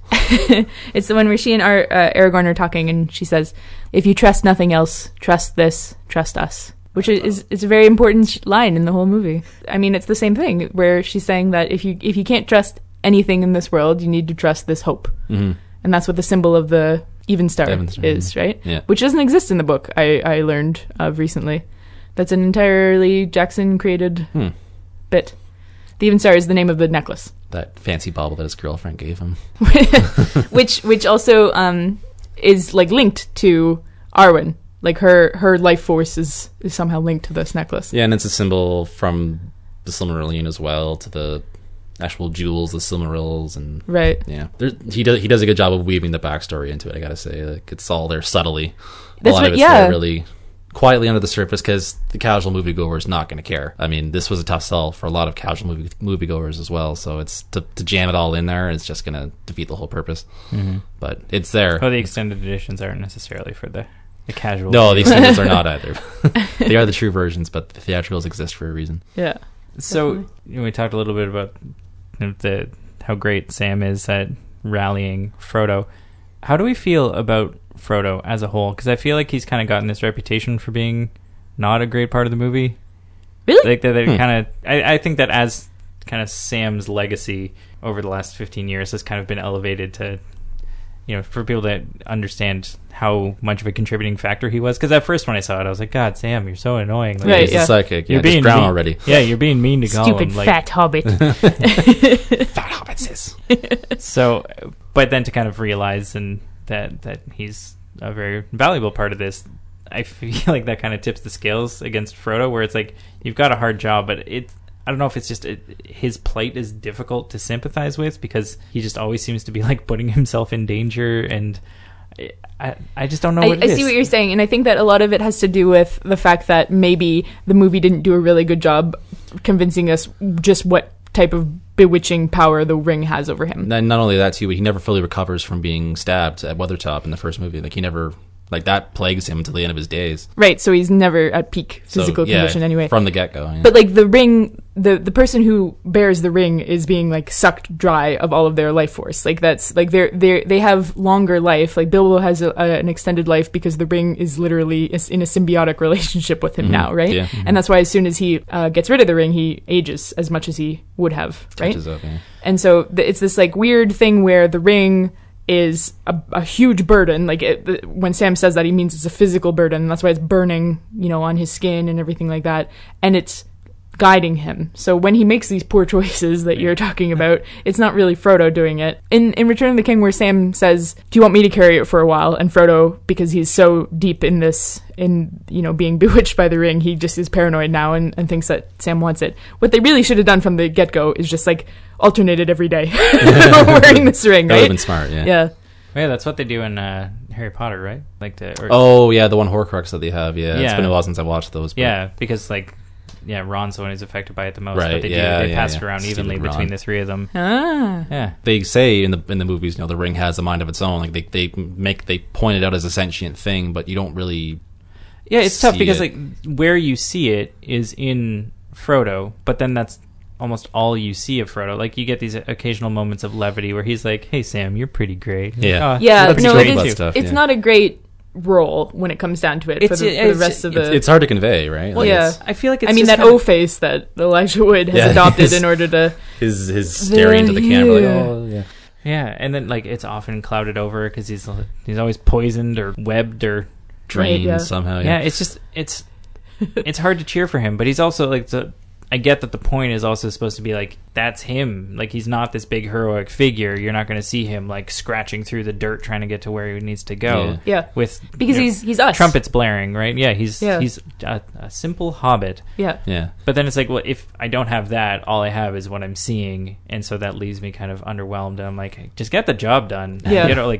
Show me Aragorn. Show me Legolas. Show me Gimli. Like, let's move on. It's like his weakness as a hero is what makes him a compelling and a strong hero. Like, he's not a hero. He is just the guy carrying it. Yeah. But to do it all. Yeah. From a storytelling standpoint, absolutely. From a movie standpoint, I can't say that I have a better way of doing it, but it also for me it doesn't make for compelling. Well, that's what in Return of the King, whenever it goes back to Frodo and Sam, I'm always like, oh. Yeah. It gets drained by that point. Yeah for sure. Yeah, because you don't have Gollum and Smeagol necessarily anymore. Yeah, exactly, because Gollum in this one is the thing that really drives their whole plot. And Gollum then also is the heart of this. Yeah, also the heart of this movie, I would say. Like, it's when I first saw him come on the screen for the very first time, like, it was ripped out of my 10-year-old mind. Like, everything about him was just exactly the way I read him on the screen on the page. Yeah. Oh, that's good. It was such a surreal moment for me watching that the very first time. I remember seeing I can't remember if it was a musical or just a play of The Hobbit at the Grand here in town. It was a few years back, and the person who did Gollum pretty much just did Andy Serkis. Yes. And that's really its that's all it will ever be at this point. Yeah. Like, it's such a good job. Right. You can't it's such an iconic any thing. Other way. Like I don't remember from did either of you see that animated version? Yeah, way back when I was a kid, and it's been the one that pushed out of my mind similarly. The one with the rotoscope that ran out of money and had to stop partway through the second, like the Two Towers. Right. So I'm wondering, this play that I saw, was that just like that version, like the movie version of Gollum is just like, it's all you can do now? It's partly... Or is it that's just kind of how the character is written and it was just really well brought to life? It's both, really. He did such a good job taking him off the page, and now it's just such an iconic character that, you know, to do it any other way would have to be really, really well done and some bold new take to be any good. Yeah, he was the main thing that people took away from this, I feel, too. Like, after this movie came out, Gollum became... kind of in a way the face of the movies, and rightfully so, because Andy Serkis did such a great job that now he is the go-to motion capture guy. Like, he's in Avengers, he's King Kong, he's Supreme Leader Snoke in Force Awakens. Like, he's just the go-to. I haven't seen the Planet of the Apes movies, but he's the driving force of that now too. It just speaks to how good of a job they did with him here, that he's now the guru in the industry for it. Okay, so now that we've talked about Faramir and Gollum, we've talked about Sam, we've talked about Frodo, we've talked about Aragorn and Arwen and Eowyn. Let's talk about Legolas and Gimli. Because on my rewatching this time, it was the first time that I've kind of been like, wow, you two are really supposed to be the comic relief of this movie. Gimli especially. Like, Helm's Deep is a brutal battle. It's terrifying what is, you know, what's happening here. When Haldir comes and you're so happy, and then he dies and you're so sad. So sad. I remember watching it with my dad once, and he was like, no. He was like, audible gasp. Yeah, he was like really heartbreaking. He was like, what? Like, no, they can't kill him. But so pretty. I know, so pretty. Oh my god. Anyway, and so noble, and yeah, but anyway, so unnecessary that he's there. Well, but that's what's so cool about it. He's just like, yeah, no, we came back from vacation. We got you. Yeah, it's like we're Peter here to Jackson's honor. Like, we need more elves in here. Just have another guy show up. We'll kill him. But it's not. It's them. It's them doing the same choice. It's realizing what's right and what's wrong, exactly. And saying, like, we used because to... Because the elves could just fuck off if they wanted to. Right. Yeah. And later, they have been. Yeah, exactly. Right, and they're saying, you know, they're kind of recognizing that the only reason that all these old pacts and everything have fallen apart is because there hasn't been a unifying danger, so that's led to kind of infighting between all the different factions and, so we're gonna put our species, so we're going to... differences aside. Exactly. All of this is going on, and it's brutal, and... At the same time, Gimli and Legolas are like having this, you know, counting how many they've killed, and, you know, having these funny things, and like all of that is clearly just to try and bring some levity back to this. To break the tension. Yeah, exactly, to break the tension. And I love those lines. I love the line where, you know, Gimli can't see over the thing, and do you want a box? Yeah, exactly. Shall I get you a box? And so I'm not saying that they shouldn't be there, but only on this rewatch was I kind of like, it seems a little more shoehorned in than it has up until now. Did you guys feel that way too? I felt that way because I was looking forward to it. Like when they started, because in Fellowship you're like, yeah, these guys were all like awesome and badass, but then when Two Towers started and Gimli was getting tossed off horses and things, I was like, oh yeah, they're gonna do funny stuff, right? And then I think I was isolating it because I was looking for it, and it didn't feel like a break, it felt like an interruption. Right, like they are really like, it's really funny scenes, but yeah, I also felt more so than other watchings that it was really irrelevant. Gimli doesn't do much besides kill whatever 43 orcs. Like, yeah, I felt like Gimli suffered for it more than Legolas did, because Legolas does other things. Like, he's shown to have emotional depth, like he grieves when people die, he does that little prayer for Gandalf and everything. And as well, Legolas has this amazing little moment where when they're all surrounded by the Rohirrim. Yeah, Rohirrim. Rohypnol. Whoa. This is a joke. Much different movie. When they're surrounded by them, and Eomer. Yes. I'm surprised. Gally. I'm surprised I've gotten this long. We've all done very well with words. This, yes. You could be making them up. No. And I'm not. Would believe you when you're talking about... I know them all. Silmarillion and everything. I'm now going to try to do that. Yeah, exactly. Challenge accepted. So, anyway, they... Like, when they're surrounded, and Gimli kind of lips off to Eomer, and Gimli gets threatened. And then even though they're surrounded, and it would not go well, Legolas is like, are you threatening my friend right now? And he pulls out an arrow, just knocks it, and then just points it right at Eomer's face and be like, try me, dude. Yeah. And it's this great moment where it's like that's the most teamworky thing we've seen from the entire Fellowship. Oh my God, I could not like have read it completely the opposite more. I feel like Gimli is the much more believable character, and that Legolas seems like some sort of cyborg who has been dropped into, and this is what the elves really are. Like, the elves do not have the same type of social interactions as the race of men, and therefore also dwarves do. Dwarves and men are a lot more similar than elves are to these, right? That's why Legolas in Return of the King, when they're drinking, like Legolas can drink like 50, they're not the same kind of base emotional thing. So in that scene when Éomer says, I would, lop off your head, dwarf, and he says it in such a derisive, very xenophobic type of way, right? Yeah, or racist type of way, I guess. Would that it stood a little bit further from the ground or higher off the ground. And Legolas immediately goes to hype mode with his bow and arrow. Sir Hype. Me and my friends always used to make fun of him for escalating way too high, way too fast. And even Aragorn is the one who's like, dude, take it down a notch. Like, but that's what I loved about it, because it was like protecting and defending the honor of my friend is more important than anything else in this moment. It was this, I guess, but I see that as like like he does not understand the social implications of interacting with men. I also think that there's a safety of being like this hyperhuman thing that he's like, he feels confident enough. Yeah, to he's take like, on this I'm going to get this men. Done if I have to, and I'm willing to. And I think he also knows that it's a gambit. Like he's willing to say like, I know that if I escalate this, it's going to get put down anyway, but I'll at least be able to walk with pride with Gimli at my side. I see that as naivete. I don't see it as confidence at all. But also to add some lore depth here, I'll be that guy again. Dwarves, why we brought you here. I'll earn my keep then. Dwarves and elves are not great friends, and that, no, I know, and they're constantly being and the resounding thing about like this friendship, like we get distracted because they're such a great comedic team. Like the actors are great, but we get so distracted, we get so caught up in their antics, like they're counting kills, we forget that this is a historic friendship. Like we see him in Fellowship, in awe of Galadriel, and learning that he's maybe wrong about his judgments of elves, and then throughout the rest of the I'll call it the movie because it's all one in my mind. He is great friends with Legolas, and we forget that such a historic change of attitudes.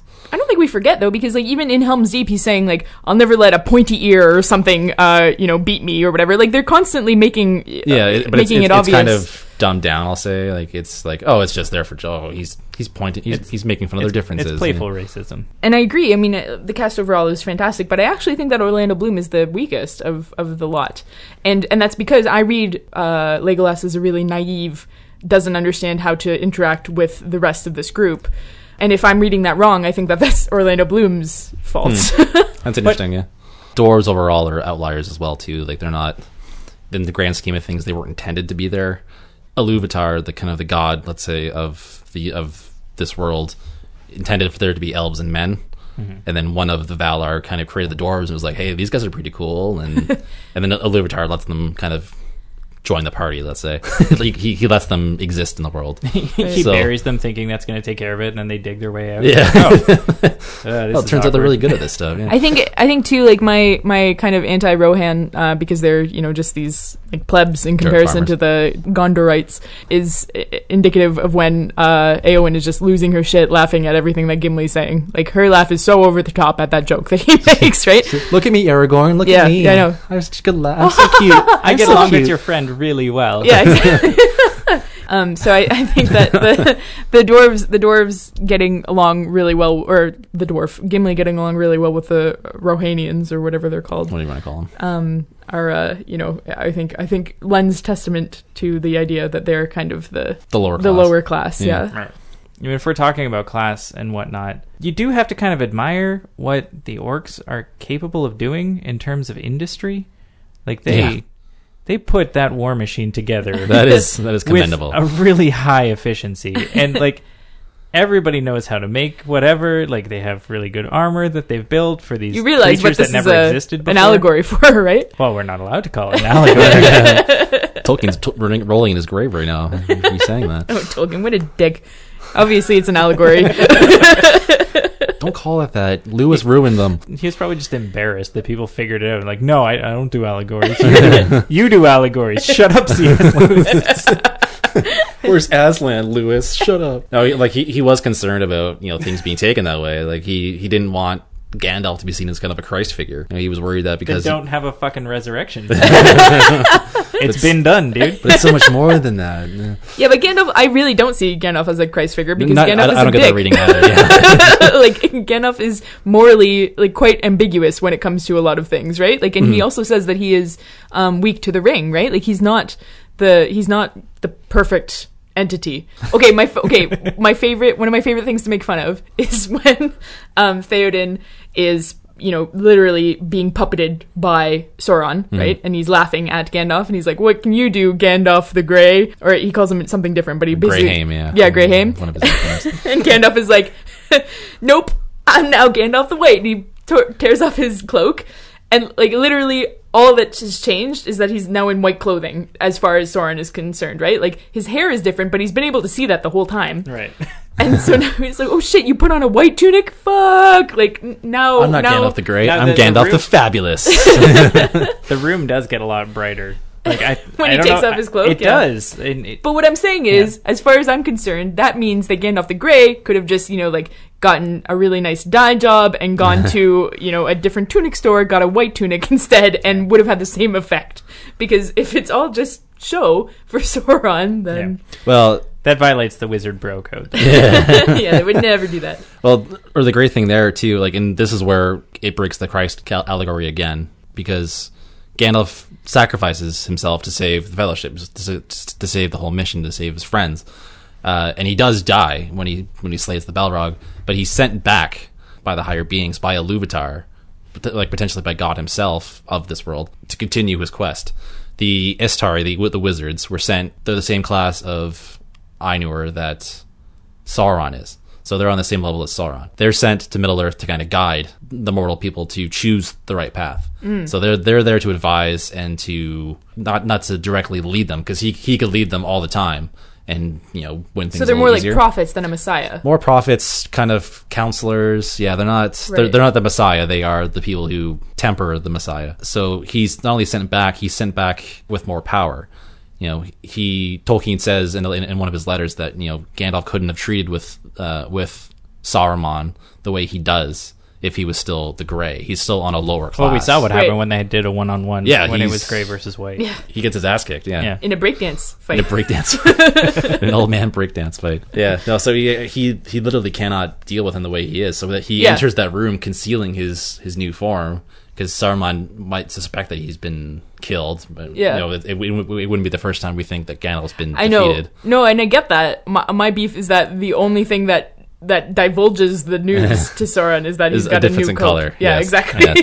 Yes. The weird thing with that, I mean, I get why they did it, but to again be aware of what's happening when Gandalf comes back and he reveals himself to Gimli, Aragorn, and Legolas, and he's got Christopher Lee's voice. Yeah, yeah. And you're like, so in this world, that's Gandalf doing that and putting on that voice to confuse them and to kind be of a dick. Well, he's also not really in complete coherence at that point. Like he's not really sure who he is himself. Yeah, where he's like, that is what they used to call me. Yeah, I am Sauron. At least Sauron, as he should have been. Saruman. Oh yeah, my bad. Yeah. Well, and also. Well, to a degree, who Sauron should have been. Like they are on the same level. They are the same breed of immortal type god figure. So, does anybody have any other big stuff they want to cover? Or I mean, we haven't even touched on Merry and Pippin and the Treebeard, but at the same time, that's I hate Pippin so much. I love Merry and I hate Pippin. Pippin. Okay, Gandalf should have killed Pippin when he fool ever took. Yes, when he nudged that skeleton down that stupid. He should have thrown him down. Yeah, exactly. He should have thrown him down that. Oh, I hate him. But yeah, his role to play. Exactly, I understand why he's there. But then it also doesn't help that he's the one who gets paired with... Wait, is it him? No, it's Merry that gets paired with Eowyn, isn't it? Yes. Yeah, okay. Well, Pippin's with Denethor in last year. Right. Yes. Yeah, and he has to sing the song. Yeah. Do you hate Pippin in that moment? No, I don't. I like Pippin there. None can resist his song. Yeah, that's good. And the gross... Anyway. Yeah. Yeah. Hate that part so much. It's really off-putting. God. Yeah. I love tomatoes, just but that scene almost ruins it. People listening didn't pick up. We're talking about the part where what's the name? Denethor. Yeah. Where the John Noble from Fringe, where he's eating with his mouth. just like hanging open. Yeah, just it's this horrible, disgusting, and it's made worse by the fact that it's covering up this beautiful music. Yeah. And at the same time, his son is potentially being murdered because it's playing while he's... Right, yeah. It flips between all three scenes, right? Yeah. God, it's horrible. Yeah, so bad. No, he's the worst. And that's the funny... I remember the first time I saw Return of the King, I remember like hating Theoden and going into that and being like, holy shit, Theoden's the best. Yeah, Theoden's awesome by comparison. But like, and that's also part I love about Gandalf too, is that he's supposed to be able to advise people and not take a direct hand as much as he does in the moment when he smacks the shit out of Denethor. Yeah. He's like, that's it. I'm done here. I'm done reasoning. Let's just beat the crap out of this guy. I love that. Shut up. It's a fantastic scene. Yeah. But that's great because he does that in both movies. I mean, granted, he has to get involved because Saruman's in Theoden. Is in Theoden's head. But yeah, he's gotten to this point where he's like, men. Yeah. Stop fucking this up. Yeah. Like, I'm not trying to get involved. I did not die for this shit. Right. To go sideways. I'm trying to help you. And that's another thing. I mean, like, one of those jokes that has become, like, meme-ified is, like, why didn't they just send the eagles? Why didn't they, you know, bring Frodo with an eagle to get there in the first place, right? And, like, the obvious answer to that is that, you know, it's a story.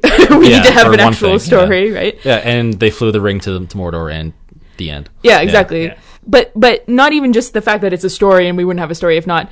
That is, if we think of Gandalf as kind of the puppet master, like the orchestrator of this whole story, he knows that this needs to be done in this specific way, or else Middle-earth won't learn anything. Do you know what I mean? Like, if I solve your problem with my magic, you won't learn anything. And that's another place, I think, where it diverges from any type of Christ story, right? Where, like, this is... he's not there to be a savior. He's not there to die for men. He's there to try and teach them something, as you said. Mm-hmm. And if the time of men had fucked up and everybody had died, Gandalf would have been like, well, that sucks. I'm going to live with the elves now. You know what I mean? Like, you really, you know, I tried my best and you failed. Just wash my hands of this whole situation. Honestly, that is what he would have done. Yeah, seriously, that's what he would have done. And that's why I think Gandalf is a really cool character, too, right? Because he's not, you know, he's not... just doing this because that's what's right or anything. Like, this is just... one of my favorite throwaway scenes is when Shadowfax rides up. Oh, that was good. It was really nice. But that's it. I mean, my friends and I always joke that like, somehow that horse is super sexy. Like, it's filmed in a way that you're just kind of like, damn, that is a hot horse. There was some meme thing going around recently of a horse like that in real life where you're just running around and there was a whole... The internet deemed him really attractive. Oh, like super hot runner guy. Yeah, it's like Fabio hair flowing out behind him. Yeah. It's that same thing. Yeah, no, I sympathize entirely. I'm Team Shadowfax though. Still, this other horse didn't have shit on Shadowfax. The reason I brought up Shadowfax is that it's one of those things where, you know, he says, "Look to me on the fifth day" or whatever. I bet he could have magicked them there a little sooner, but he needed to know that they did whatever they needed to do in order to learn their lesson, hopefully. Yeah, like, that's the thing. Like, they can't just be given salvation. They have to earn it. They have to suffer for it. Yeah, exactly. They have to have that moment of grief to get the joy from it. And, okay, another thing that I find really interesting about this, that I only noticed this time, is because of them putting all the women and children into the actual caves of Helm's Deep, none of the women and children die. And it's you know, maybe we can say that some of the, like, boys who are... soldiers die, fine, but we don't actually see any of that most happen. Likely, yeah. But in Return of the King, if I remember correctly, when it's the Battle of Minas Tirith, there is no holds barred. Like, people, like, women, children are dying. They're in the streets. Yeah, exactly. They're in the streets getting clobbered. So it's an amazing escalation to that movie that I think, you know, this is, they had to learn their lesson, and really what happened is they didn't. Yeah, like, well, Rohan learned the lesson, but Gondor was still being cocky back behind their walls. Well, Gondor Rohan refused to share the lesson. That's what I'm getting at, like, is that Rohan didn't share the lesson with them. Yeah.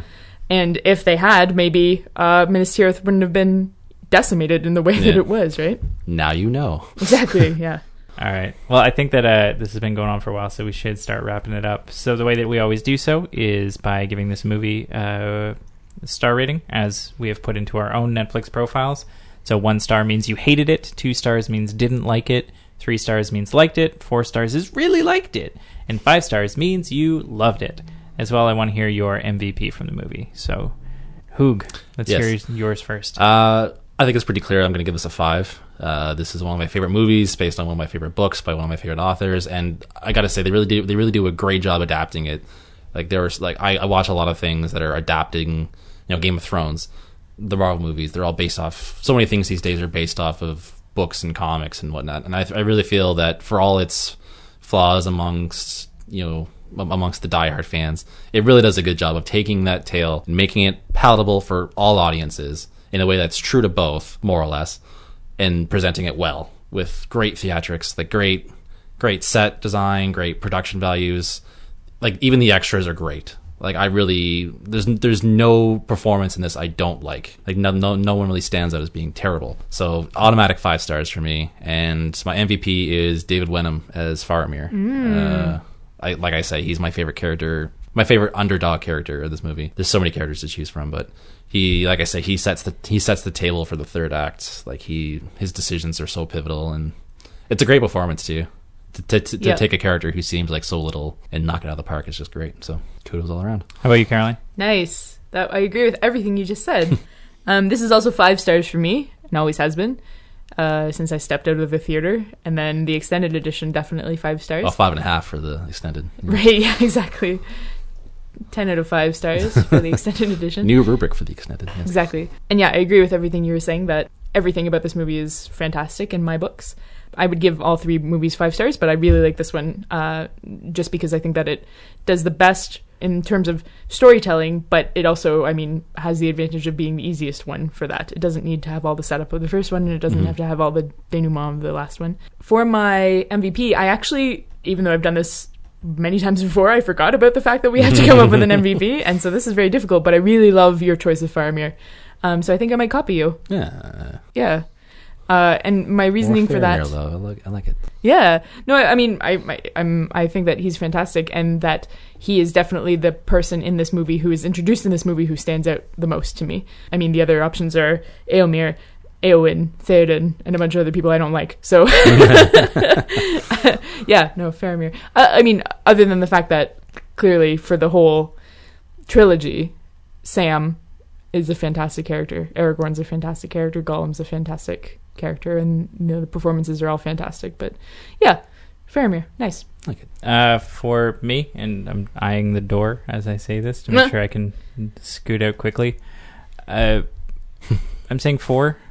That's fine. Yeah. No. You're clearly not as into it as Hoog and I are. That's right. Well, and I don't know how I would have felt about the theatrical version. And I mean, like, context is so much of this. Like, I love the idea of Lord of the Rings and everything that it was, and I felt disappointed by The Hobbit because I felt like it was something that was kind of done to me. Yeah. Like, it's not that I don't love this world or anything. It's just there's a practicality to watching a 4-hour movie and to feel the entire time like, yes, I'm still swimming in this, and this is everything that I need it to be, that just wasn't landing for me this time. So I don't know if I'm maybe just in a bit of a downward swing of it, and then the next time I watch it, when I'm watching it with my kids for the first time, maybe that'll be like a whole different thing. Yeah. But it didn't feel perfect, and I did have those kind of moments of dissonance that I mentioned. But I mean, it's terrific. It's so well done. It's so highly polished. It's probably among the most effective world building that any movie has ever done. To be able to stretch that across 3 movies and to just feel like you're coming home every time is absolutely amazing. And then for performance, I mean, I don't want to sell short the CGI team or anything like that, but Andy Serkis doing Gollum and Smeagol, like, this is his movie, right? And to feel that battle in yourself about how you feel about him, because you have this revulsion because he's a really ugly character, but then with those big eyes and just the scene where he's fighting with himself back and forth, and then the later one when he turns heel and Gollum wins, and and it was just, it's you're both wrestling nerds, and I hate it. Used to be former. That's a great term. That's it is a great term. Some of those turns heel and puts Frodo over. Yeah, exactly. It's just also incredible, and the fact that it's done through this motion capture thing, that's just, it's still the standard bearer for that kind of performance that I don't think anybody else has quite done yet. Avatar comes close, maybe. It does, but Avatar is more about, that's, again, like, that's immersion and world building. Yeah. It's not about individual performances or bringing a character to life. The technology, perhaps, but not the performance. Yeah. So can I ask you something? Both of you guys something based on what you just said, Dylan. Generally, do you think that this movie gets enough, this trilogy gets enough love? I think it does. I think that the people who speak fondly of it speak extremely fondly of it. I mean, the internet loves these movies. I mean, they've memeified it and kind of cannibalized it a bit for that sort of thing. For sure. But, I mean, it's highly respected in terms of Rotten Tomatoes, in terms of IMDb. I think that there are people who... I think there are people who don't get into it, and therefore they are bored the entire time. But I can understand why somebody would feel that way. I guess, Mike, from kind of like if I were to try and look from an outsider's perspective, Star Wars to me always gets more love than Lord of the Rings does. And I don't really understand why. That's a certain accessibility to it, I think. Star Wars has more accessibility. Yeah. I mean, I think that time helps a lot to do with that. Right. Because I think that these, so this trilogy, I would say, is better than the original Star Wars trilogy. I don't have any problem saying that out loud. Right. But in terms of, Star Wars is also a tremendous success of creating a world that keeps growing and keeps building upon itself. This was something where, this is done, it is complete, and then when you take a much smaller part of that universe and you try to explode it into this again... Yeah, it went very poorly. That's kettle of fish. Both of you have kids, and you said that, eventually you're going to watch this with your kids, Dylan, and obviously you're going to watch it with your little elf. Yes. At what age are you going to introduce these movies to your kids? Oh, no, because this and Star Wars, they're both extremely violent, and we got to get a ways before we get into that sort of thing. It depends on emotional maturity of the kid, right? If it's not for super young. I'm I watched Star Wars at age 8, I think, is when I started watching it. Yeah, so did I. But I think what you're saying about accessibility, I think Star Wars is the type of movie that you can watch at age 8 and enjoy, but not really understand what's going on. This movie, I feel like you wouldn't enjoy if you're 8. This one's a bit older. It's a bit heavier. It's hard to sit through the sheer volume of it, and it would definitely be a theatrical version first time. Right. Yeah. So is that kind of what you mean about accessibility generally, not just for children, but like... Yeah, it's probably the emotional maturity for the violence and all that. That's its own thing, but also just to digest everything that's coming at you. It's a lot more cerebral. It's so much to take in. It's a much more developed world than Star Wars was. Yeah, right. It's the kind of thing that I think Lord of the Rings is the kind of thing that if you take the time with it and you spend time living in that world, it's probably going to be more nutritious for you. I'm still finding things in it, having read the books and coming back to the movies and then reading the books again. I'm still getting sustenance off it. Yeah, Star Wars is fed to you. And Star Wars is also a movie first. This is the medium that it was designed for. Yeah. And George Lucas was flying by the seat of his pants the entire time. So. Yeah. Right. No, and I don't think it is fair to actually compare these two trilogies at all. I'm just saying that from my kind of, if I look at from an outsider perspective, I don't see Lord of the Rings ever getting to the same kind of cultural status that Star Wars is at. Why I'm bringing this up is that if I were to have a conversation with someone and they were to tell me that they don't like the Star Wars movies, I'd be like, I get that. They're pretty campy and dopey and ridiculous at this time, and if you didn't watch them when you were 8 and you weren't like, oh my god, this is fantastic, I can see why you wouldn't have that nostalgic forgiveness for all sci-fi and fantasy. I forgive people if they don't get into it. Right. I saw Fellowship for the first time New Year's Eve with my dad and my brother didn't like it, and it's just not his cup of tea, and if it's not your cup of tea, you're not going to get into it. Okay, especially with the Fellowship, because as good as the world building is for what it's trying to bring from the page, it's heavy-handed. It has to be. Well, it's very slow. The Fellowship is very slow. So I didn't see Fellowship in theaters.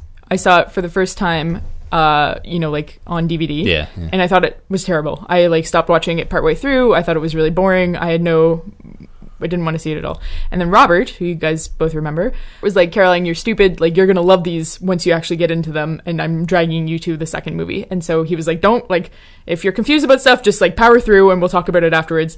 And we went and saw The Two Towers in theaters. And I came out being like, holy fucking shit, this is the best movie ever. Even not really understanding, everything, right? I didn't have the background for a whole lot. Robert was just basically like, okay, these people have been separated and they're trying to destroy a ring. You don't have to worry too much about other than that. And you can see the same thing going on right now with Game of Thrones. So many people watch it and they don't know the characters' names. It's a joke for fans. Oh, who's this person? Right. Only now, 6 seasons in, are people really getting that stuff beaten into their heads. This person is this house, and even still, there's a divide. So the same thing happens here. Game of Thrones is much more titillating. Both of you guys either being really polite or I didn't make myself clear enough. Is this a type of high art that is inaccessible because it is higher art than something like Star Wars, which is more popcorn kind of. Yeah, I'm not going to say that this is more high art. I'm going to say that Star Wars is more pop. Star Wars is a commodity more than Lord of the Rings is. Okay. And I would say that it's just the world building gets in its way.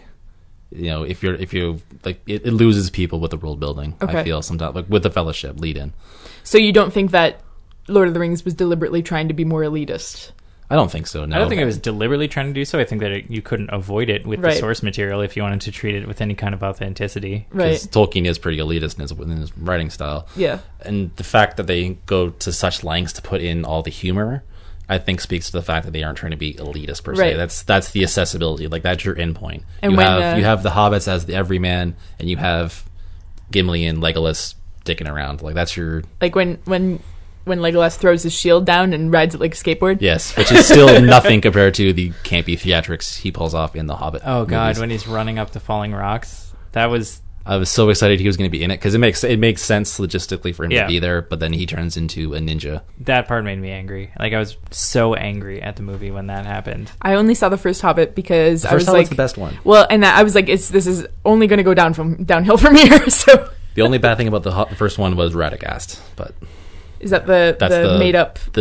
Well, not made up. That's the bird poop wizard. The other Astari. The other wizard. Oh, I see. Never mind. Yeah, okay. With the sled. Yeah, that's... I thought the bad part about that one was where they come up with this whole other, like, climactic scene. They make up this whole storyline with that other orc. There's grounds for that in Tolkien's other stories. Okay. Yeah. There's grounds for Thorin's backstory. Yeah, there's a scene that I'm talking about where he's basically... I think he's on a bridge or a staircase or something, and it's crumbling beneath him, and he runs up these rocks as they're falling, like a Super Mario game.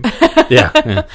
And it's very, very distracting. Yeah. And it's all done through like basically the scene from Return of the King where he slides down the Oliphant. I know, yeah. It's that for three movies. I was reading about that. I was reading about something where people are like, remember where there's these slightly ridiculous things that Legolas does in the original thing? All the Hobbit movies are just that amplified 100 times. Yeah, no. And I actually really like those parts. Like, I thought I'm sold on him, you know, doing that ridiculous horse mount. No, that's so unnecessary. No, it is unnecessary, but I'm sold on it. Like, I think that this is how we understand that, you know, Legolas is not just a really good looking man. Like, he is like, he is magical, right? And he's holding back around these men. Yeah. Exactly. Yeah. He is holding back, which is another thing. I know that we're like way over, and it's the extended episode. Hopefully you can stick this all somewhere else.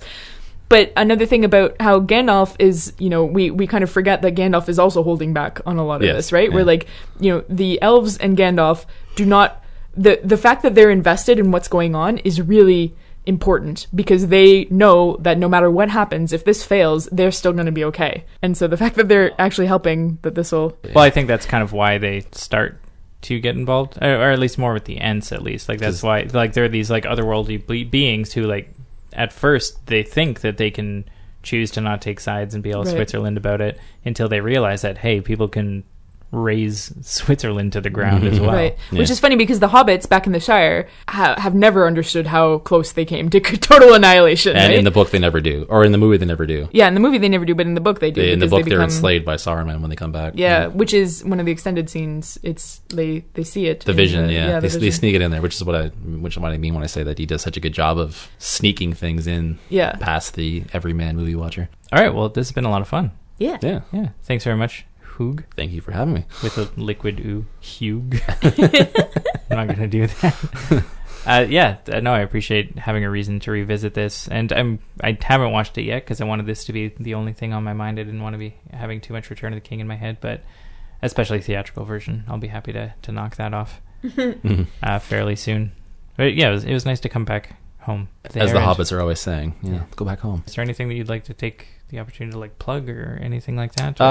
Sure. I'm on Twitter @Hoogafy. I am a regular contributor now for a website called Final Fantasy Union, which is one of the leading Final Fantasy fan sites in the world. They've been gracious enough to be hosting some of my writing, and I'm trying to restart my blog a little bit, so there'll be details coming out on that in time. Right. And you're also on Letterboxd now. And Letterboxd, yes, when I remember to use it. Yeah. Well, that's going to be everything for this week from the Netflix podcast. If you liked what you heard today, head on over to our website at netflixblog.wordpress.com to check out the rest of the content, like show notes, articles, and reviews. You can also find us on all sorts of social media platforms. We're on Facebook as Netflix. We're on Twitter at NetflixPod. You can find me there at Dylan Clark Moore. And you can find me there at Dizyn, D-I-E-Z-Y-N. And in case you missed it, Hoogathy is H-O-O-G-A-T-H-Y. H-O-O-G-A-T-H-Y. Perfect. Netflix is also on Tumblr and SoundCloud as Netflix Podcast, and you can find me on Letterboxd as Dylan Clark Moore. And you can find me there at Dizyn. And at Hoogathy as well. Perfect. We all used our Twitter handles. That's fantastic. Good for us. Coherence. So Letterboxd is it's a great place for movie fans to come together, talk about movies, rate their movies, catalog things. I do like to love those lists. I do love lists and catalogs and things that amalgamate data. Yeah. Love it. These are the kinds of people who like Lord of the Rings, ladies and gentlemen. It's so true. For Gondor. If you'd like to support the show, there are a few ways you can do so. You can start by heading over to iTunes or whichever podcast platform you prefer and subscribing so that each week's episode comes straight to you. While you're there, drop a rating and a review to let us know what you think. And as I've been imploring people for the last little while, be sure to tell your friends about what's going on here, because we think it's pretty cool, and people aren't going to know that if they never hear about it. You can also contribute directly to Netflix by way of our Patreon campaign. Whether it's for the rewards or if you'd just like to see us keep doing what we're doing, you can pledge your support either over at patreon.com and search for Netflix, or you can click the support button at the top of the blog. The Netflix Podcast is produced and edited by me, Dylan Clark Moore, and the theme music was provided by Zach Moore. Thank you very much for checking out this week's episode of the Netflix Podcast, and be sure to join me here next week for a whole new conversation about a couple of movies from the Netflix catalog, because even if you think you've seen it all, you ain't streamed nothing yet. For Gondor! For Gondor! For Gondor! For Gondor!